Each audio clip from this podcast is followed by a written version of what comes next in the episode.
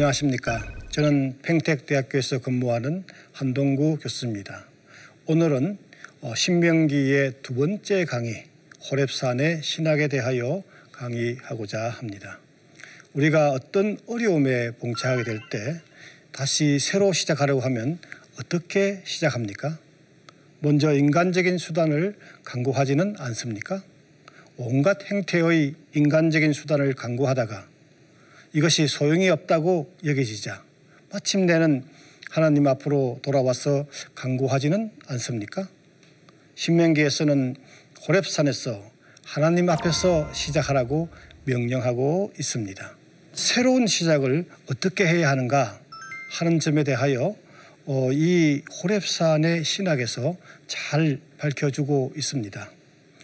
어, 전체적으로는 어, 먼저 시내산과 호랩산의 차이점에 대하여 구약성서 전체에서 한번 살펴보고 그리고 나아가서 엘리야의 호랩산 유행을 통하여 호랩산 신학 즉 코람데오의 신학을 살펴보려고 합니다. 대체 많은 사람들이 호랩산의 신학이 무엇일까 이렇게 궁금해 하시는 분들이 있습니다. 통상적으로 이스라엘의 역사는 애굽에서 나와서 시내산을 경유하여 그리고 마침내는 약속의 땅으로 들어가고 있습니다. 그런데 신명기에서는 이런 통상적인 역사와는 달리 신학적인 역사, 이념적인 역사를 주장합니다. 이스라엘의 역사는 호랩산에서 시작해야 한다라고 주장하고 있는 것입니다. 구약 성경에서 하나님의 계시가 내려지는 이 특별한 산을 신의 산이라고 부르기도 하고 때로는 호랩산이라고 부르기도 합니다. 그러나 신의 산은 호랩산에 비하여 어, 더 많이 사용되고 또 우리 시청자들에게 확고하게 더잘 어, 알려져 있는 산으로 있습니다. 신의 산이라고 부를 때에는 하나님의 말씀이 선포되는 장소로 지칭하거나 혹은 어, 하나님께서 강림하여 또 특별한 말씀을 내려줄 때 그의 거처가 있는 곳으로 이런 하나님과의 관계성 속에 있을 때만 신의 산이라고 표현하고 그 밖에 지리적인 이동과 관련해서는 신의 강야라고 이렇게 불렀습니다. 그리고 호랩산은 신명기나 혹은 신명기와 관련이 되어 있는 책에서만 나오는 이름입니다. 신의 산은 어, 지리적으로 어, 애굽과 또 이 동부 요르단 지역의 사이에 있는 그런 명칭, 지리적인 명칭입니다. 이와는 달리 호랩산은 특정 지역으로 고정하기 수 없는 정신적인 혹은 이념적인 산이라고 말할 수 있습니다. 사실 이 두 산은 동일한 산입니다. 그러나 이름이 좀 다르고 그리고 사용되는 용도, 이미지가 다르다 하는 것입니다. 지금 우리가 이 도표를 보시면 알겠지만 신명기에서는 1장에서 무려 세 번이나 언급하고 있습니다. 호랩산에서 호랩산에서 호랩산을 떠나 그리고 도착하는 곳은 약속의 땅으로 약속의 땅으로 약속의 땅으로 이렇게 물론 그 사이에 있는 어, 지명들은 다소 좀, 어, 좀 조금씩 조금씩 차이가 있긴 하지만 출발점과 도착점은 어, 동일합니다. 신명기 1장 2절에서는 호랩산에서 세일산으로 향하는 길을 떠나 가데스 바네아까지라고 제시하는데 여기서 특이한 점은 호랩산이 이스라엘 민족 이동의 첫 출발점입니다. 여기서 말하는 첫 출발지라는 것은 어떤 중간 경유지로서의 첫 출발점이 아니라 하는 것입니다. 이스라엘 역사의 첫 출발점으로 호랩산을 설정하고 있다는 것입니다. 그리고 두 번째로 보면은 1장 6절에서도 하나님께서는 호랩산에서 출발하여 어, 그리고 어, 아모리 족속의 산지를 가고 또 그 근방 곳곳으로 지난 다음에 약속대에 가는데 그곳에서 너무 오랫동안 머물렀다. 이제 약속의 땅을 향하여 출발하라 명령을 하고 있습니다. 여기에서도 이스라엘 역사의 출발점으로 호랩산이 나오고 있습니다. 그리고 1장 19절에서도 호랩산은 이스라엘 민족의 이동의 첫 출발점으로 나옵니다. 세 곳 모두가 다 행군의 출발점은 호랩산, 도착점은 약속의 땅으로 나오고 있습니다. 신명기에서는 호랩산은 역사의 기원이며 또 약속의 땅으로 향하는 백성들의 행군의 출발점으로 나오고 있는 것입니다.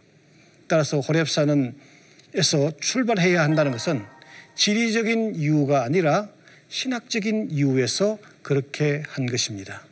신명기에서는 자연적인 역사의 출발점을 설정하지 않고 이념적인 정신적인 신학적인 출발점을 설정하여 이스라엘 민족이 새로이 출발하기를 원했습니다. 어, 신명기에서는 왜 새로운 시작을 호렙산에서 시작해야 한다 할까 하는 것입니다. 시내산이나 이 호렙산의 두 관계에 대하여 어, 처음으로 연구한 학자는 페어리트라는 학자였습니다. 그는 시내산 대신에 왜 신명기에서 호렙산을 대신 사용하게 된 것인가? 다시 말해서 이런 부정적인 배경에 대하여 두 가지 이유를 제시하는데 첫 번째는 어, 아시리아의 달의 신이 있는데 그의 이름이 신입니다. 그런데 이 신이라는 이름이 신의 산하고 이름이 바람이 유사하다고 하여 이것을 피하고자 했다. 이렇게 보고 있습니다. 두 번째로는 조금 여러분들이 이해하기 어렵겠지만 이 신의 산은 이방인의 땅 그러니까 이스라엘 땅 바깥에 놓여져 있으므로 이를 피하기 위하여 지리적인 명칭이 아닌 이미지상의 명칭인 호랩산을 대신 설정했다 이렇게 볼 수 있습니다. 그러나 이 페르티의 주장에는 다 맞는 것은 아닙니다. 다시 말해서 신명기에서는 새로운 시작을 위하여 하나님의 산인 호랩산이 필요한 것입니다. 호랩산은 특정 지역에 고정될 수 없는 이미지의 지명이지만 하나님으로부터 출발해야 한다 하는 그 정신이 더 중요했던 것입니다. 위기에 처한 자들이 때로는 위기에 처한 국가가 새로이 시작하려고 할 때 호랩산은 하나님의 산으로서 새로운 출발의 장소인 것입니다. 새로이 시작하는 자는 구원의 원천이신 하나님 앞으로 와야 하는 것입니다. 이 호랩산에서 시작한다는 것은 어, 혼자의 힘으로 불가능할 때 하나님의 도움이 필요할 때 우리가 펼쳐져야 할 역사라는 것은 하나님의 역사이기 때문에 우리는 하나님 앞에서 하나님으로부터 시작해야 하는 것입니다.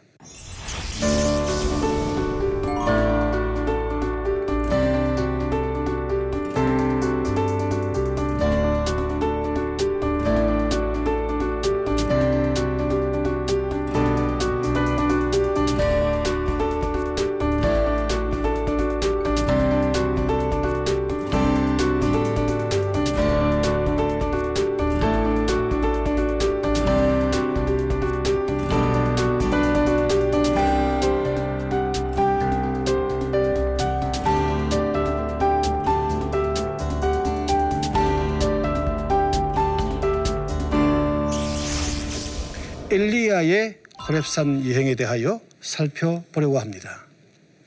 엘리야는 호렙산에서 여행할 때 그날 매우 무더운 여름 날씨였습니다. 엘리야는 아합의 아내 이세벨의 위협을 받아 생명의 위협을 느껴 도피하는 것이므로 사실 엘리야의 여행은 여행이라고 하기에는 너무 비장한 여행이었습니다.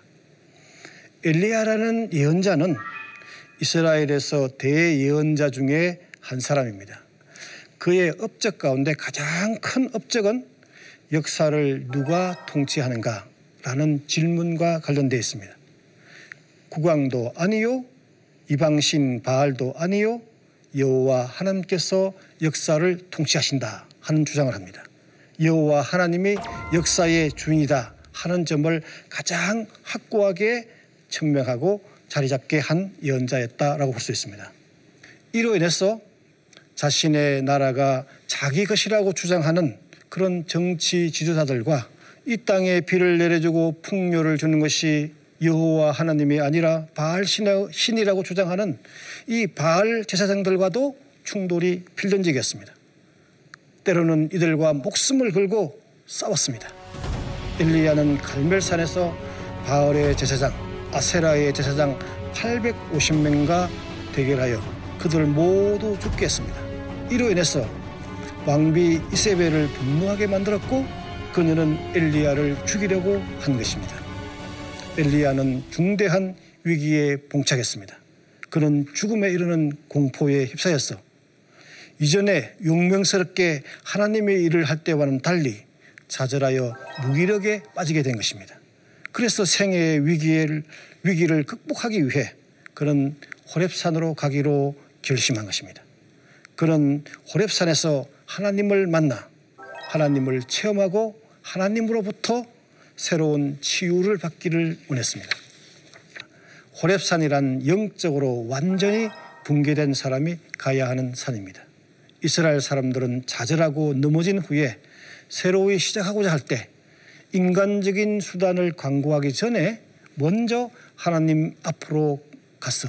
하나님의 말씀에서 시작하기를 원해서 그래서 호랩산으로 갔습니다. 엘리야도 다시 시작하기를 원했습니다. 그는 하나님을 만났어. 원점에서 자신을 다시 되돌아보고 새로이 시작하기를 원해서 하나님의 산 호랩으로 가서 구원의 원천의 신 하나님 앞에 서고자 했습니다. 홀로 가는 여행입니다. 엘리야는 자신의 사원과 함께 유다의 남쪽 부엘사베까지 갔습니다. 이 부엘사베라는 것은 문명의 땅과 광야의 경계 땅인 것입니다. 엘리야는 다시 한번 비장한 각오를 하게 됐습니다. 하나님을 만나기 위해 가는 자가 사환과 함께 간다. 너무 안이해 보이지 않습니까? 그래서 엘리야는 사환을 남겨두고 부엘사바에 남겨두고 그가 돌아올 때까지 기다리라고 말하고 홀로 가기로 한 것입니다. 광야로 가는 동안 엘리야는 많은 좌절을 여러 차례 영적 침체를 반복하게 됩니다. 첫 번째의 좌절은 엘리야가 광야길을 하루 정도 갔을 때 나타났습니다. 엘리야는 광야길을 겨우 하루 정도밖에 안 갔는데 더위에 견디지 못해 지쳐버렸습니다. 그래서 엘리야는 광야에서 나무 그늘이 있나 없나 하고 찾아보았습니다. 광야에 나무 그늘이 있을 리 만무합니다. 엘리야는 겨우 노뎀나무 한 그루를 발견했습니다. 그런 노뎀나무, 노뎀나무 그늘에 쓰러져 주저앉았습니다. 사람들이 흔히 이 노뎀나무는 굉장히 어, 기이한 나무, 특이한 나무라고 생각하지만 사막의 자리는 키가 나지막한 나무에 불과합니다. 엘리야는 그늘도 없는 이 노뎀나무 아래로 머리를 디밀고 기어 들어갔습니다. 얼마나 한심해 보입니까? 비장한 각오를 하고 하나님을 만나려고 가는 자가 조금의 더위도 견디지를 못하고 그늘도 없는 노뎀나무 아래로 기어 들어간 것입니다. 엘리야는 하나님의 산 호렙으로 가려고 가려는 목표도 잊어버리고 지쳐 탄식의 기도를 드렸습니다. 여호와 하나님 저는 이제 충분히 살았습니다. 제 생명을 거두어 가십시오.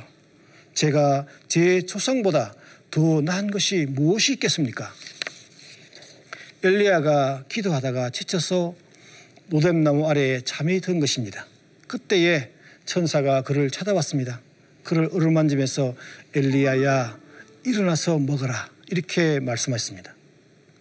엘리야가 잠길에 보니 그의 머리맡에 숯불에 구운 떡과 물 한 병이 있었습니다. 하나님께서 우리보다 먼저 우리를 찾아오신 것입니다. 하나님은 결코 우리를 홀로 좌절 가운데 빠진 우리를 홀로 내버려 두지 않았습니다.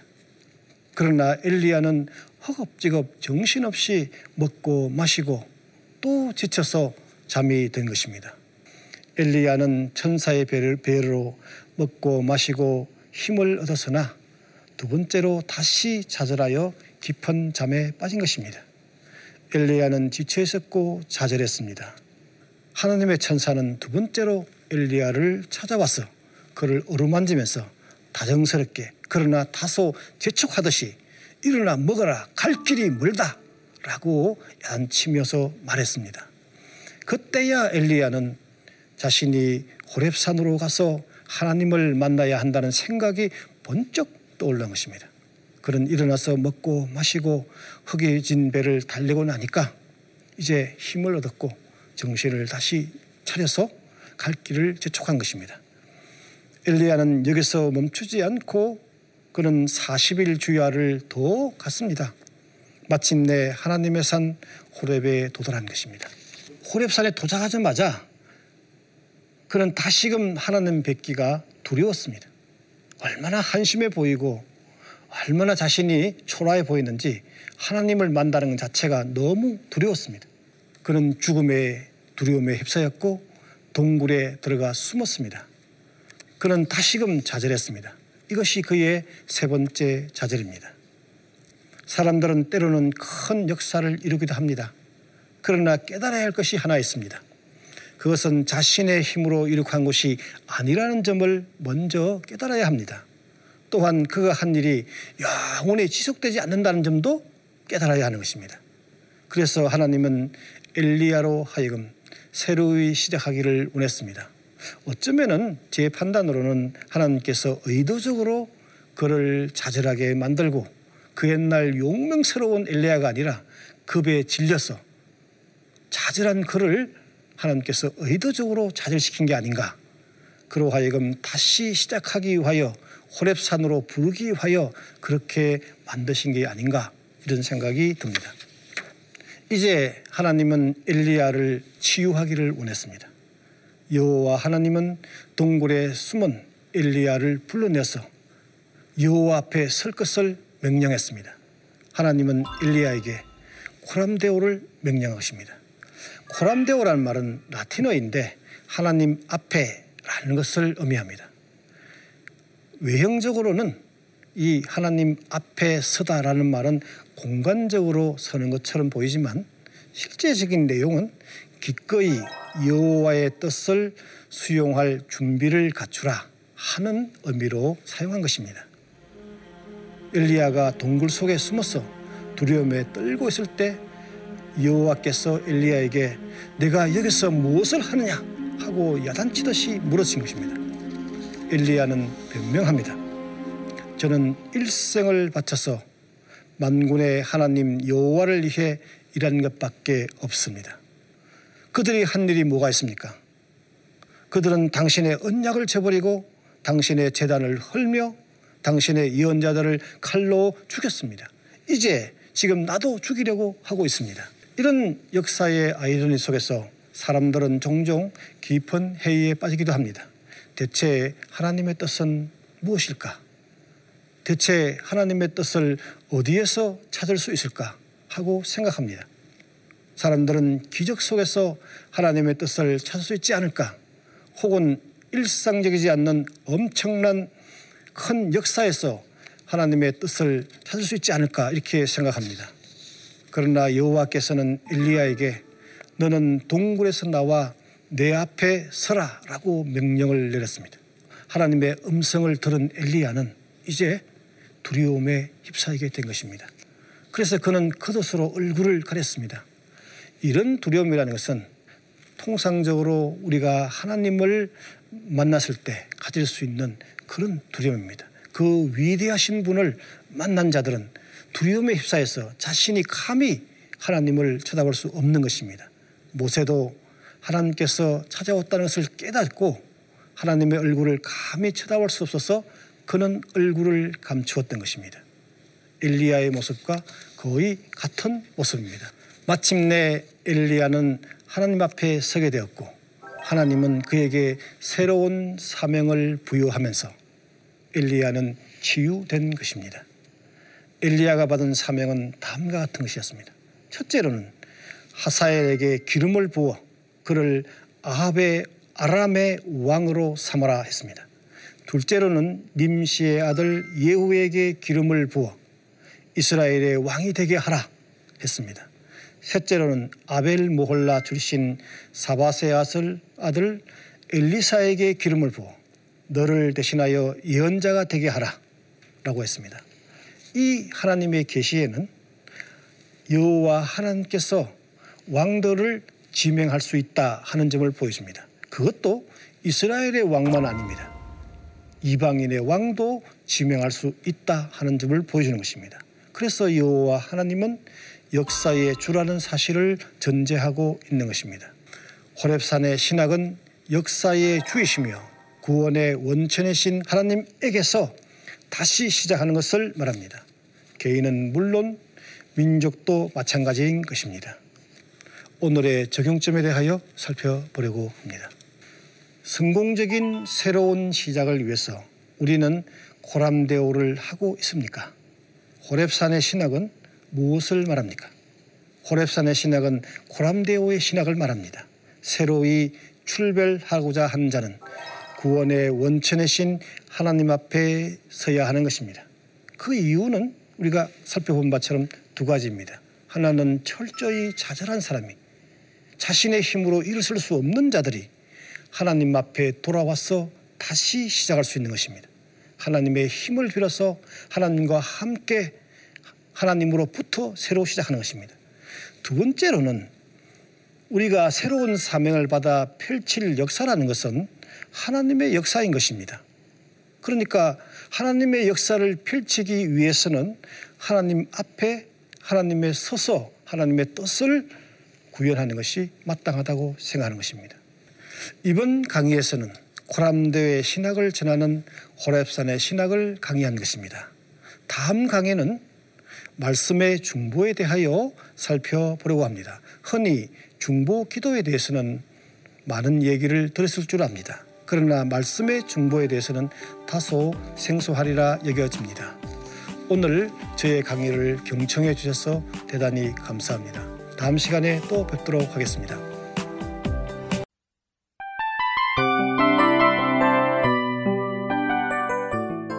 이 프로그램은 청취자 여러분의 소중한 후원으로 제작됩니다.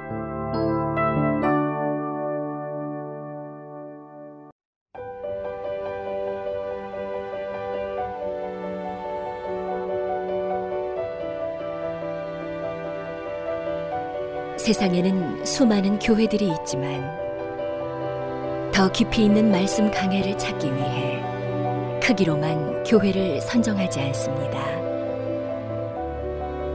보다 좋은 영적 콘텐츠를 더 많이 나누기 위해 방송비를 받지 않습니다.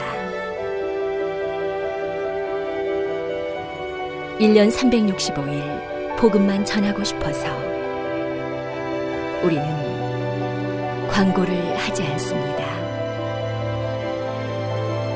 온누리의 복음을 땅끝까지